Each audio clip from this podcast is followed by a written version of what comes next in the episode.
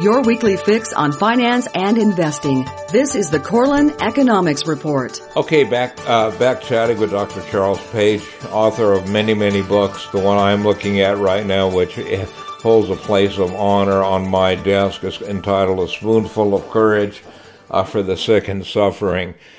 I want to talk a little bit about the personal decision that's involved in the COVID situation. I have been told by medical doctors, um, specifically at the Dialysis Institute, that Al, you really ought to get the uh, immunization because of Kathy. Uh, the alternative, if you get sick, of course, is terrible. But the fact of the matter is, you know, you've got a very, very, very serious situation on our hands we kind of recommend that you take a chance and go ahead and get the vaccine. And I believe, Kathy, just because of uh, the policies at the uh, DaVita Dialysis Center, is probably going to have to take it also. Uh, it is a very personal decision. Would I take it if I wasn't married to the little blonde lady? No, I don't think I would. I agree with Dr. Ron Paul. I mean, you know, I also agree seriously because I know a lot about the statistics surrounding COVID. I'm not sure that immunization is really necessary at this moment in time. I think common sense is very necessary. How about you, Chuck? What do you think? Well, first of all, I took the vaccine, um, and you know, as a healthcare provider, I'm exposed to COVID every day. Right. And um, you know, there's a lot of things you have to put into that equation. I mean, I think first of all, as you mentioned, it is a personal decision I don't think anybody can make you take the vaccine, and so you have to weigh the risk and benefits, and that's the whole kind of that's the whole process that you have to go through. Like for example, for you as a caregiver taking care of your wife, if you get sick, it, you know it brings a whole different dynamic not only for you but in, for your wife, and that's so. Right. You, you have to you have to put all those things in your equation. For me, I have six employees. I have, you know, seven family members. I have a father who's 80 who's at high risk. And so I felt like it was the right thing. I tell you what was more scary for me. I had three hospital administrators calling me wanting to give me the vaccine. I'm not worried about the vaccine. I was worried about the administrators and what they were going to put in it. Probably cyanide in it for me, you know. So, you know, for doctors, we kind of. Ha- I think I'm going to go out and die in the woods if I get sick because there's a lot of nurses that want to get a hold of me. But, but honestly, you got to think about all these things. You got to weigh the risk and benefits. I mean, you know, there's a lot of conspiracy theories going around, and and after studying those conspiracy theories, I don't think there's a lot of science with those. There's a lot of myth. First of all, this is an mRNA virus, and it is it is not it does not incorporate into your DNA into your genome. That would be like the one in a million kind of jumping gene kind of exception if that were to happen. What this mRNA does, there's a process called transcription and translation, where in the cytoplasm of the cell, this mRNA, it's a precursor to the protein. Yeah. And it goes in in your body. Your ribosomes make take the mRNA and make the protein, and then your body distinguishes it as foreign and develops an immune response. And that's the difference with this vaccine. The only difference is the precursor to the protein. What we've always done in the past is we've always just developed the protein and then injected the protein but this was a faster way of doing it, and that's one of the reasons why the vaccine came out so much quicker.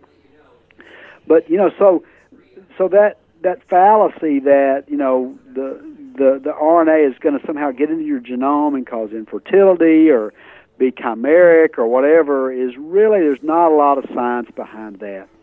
The other the other concern is that you know possibly some of the hydrocolloid that's used. I mean, they're going to use this to trace you and whatever I mean, to be honest with you, I know I'm a little bit uh, skeptical, but I believe they're already tracing us with our cell phones. So, you know, if you really want to, if you really want to kind of, you know, start being paranoid, turn your cell phone cell phone off and turn your media off, and I think you'll be better off. But I don't think there's that kind of technology out there. If you think about the metals in your body that we already have, you know, the iron in our body, it's going to be really hard for them to be able to trace this, and I don't think they have the technology to do that. Um, so, you know, it's one of those things you have to weigh the risk and benefits. There are some risks. I mean, you know, we're seeing some people that are having some seizures and people that are having kind of a Bell's palsy type phenomenon. but those are very rare. Most people have kind of flu-like symptoms.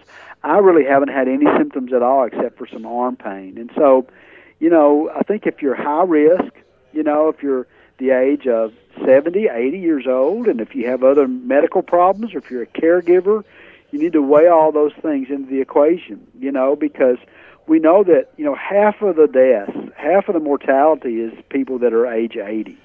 And so, you know, if you're getting to be that age, you, you may want to consider that. I mean, that doesn't mean, I mean, there are exceptions. There are people that are 90 years old that get the virus and they don't have any problems. Right. That's the whole uncertainty with this. And so, do you really want to roll the dice?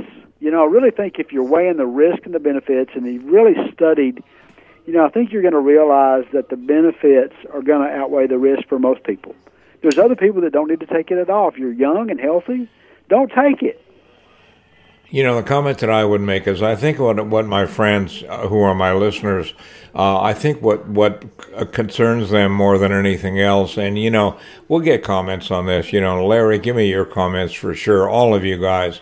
Uh, I want to say I think the thing that bothers our listeners more than anything else is the fact that the government could step in and say, you know, baby, if you don't take the uh, immunization, uh, you can't go out in public, you can't go to movie theaters, you can't get on airplanes, etc., etc. I would hate to see that kind of government control. Well, and and you're right, and we all have that kind of fear, and and, and I agree. I mean that that is a possibility. Yep. We have to, uh, you know, we have to protect our freedoms. I mean, and and that's one of the things you know that I think you know is happening in some places, and we have to, you know, we have to be diligent about uh, you know standing up. I mean, in, in so many ways now, because if we don't, um, you know, we're not gonna, you know, they're gonna take our freedoms away. You know, I got to tell you, of course they are, and I want to say one other thing. We've got about a minute here, Chuck, but I don't like the attitude of politicians today. In, in most cases, I was watching Joe Biden last night on the news. He was very, very angry. Uh, you know, Trump was totally unconciliatory when he was in office, and I think I've, I've told our listeners before. I think that's a terrible mistake. You know, the old simple adage: you can attract more bees with honey than you can with anything else, I think is something that people absolutely need to realize. Ladies and gentlemen, all the questions you want for Chuck uh, that doesn't put him in any legal liability, please let us know. Remember one thing. Chuck is a good friend. He's a good man. He has more in common with any of you than you might even come close to imagining. Uh, he is a believer in Jesus, as I am. We also both are firmly convinced that uh, Judeo law is an important thing to follow for Jews, also. Uh, and having said everything like that, just, you know, I have welcomed Chuck with open arms to the show. He's going to be a major part of it, and you know why? Because he is a good guy. Going to be right back with some opinions on 2020. To find out more about today's guests, visit us on the web at www.kereport.com. You're listening to the Korelin Economics Report. We'll be back in a moment.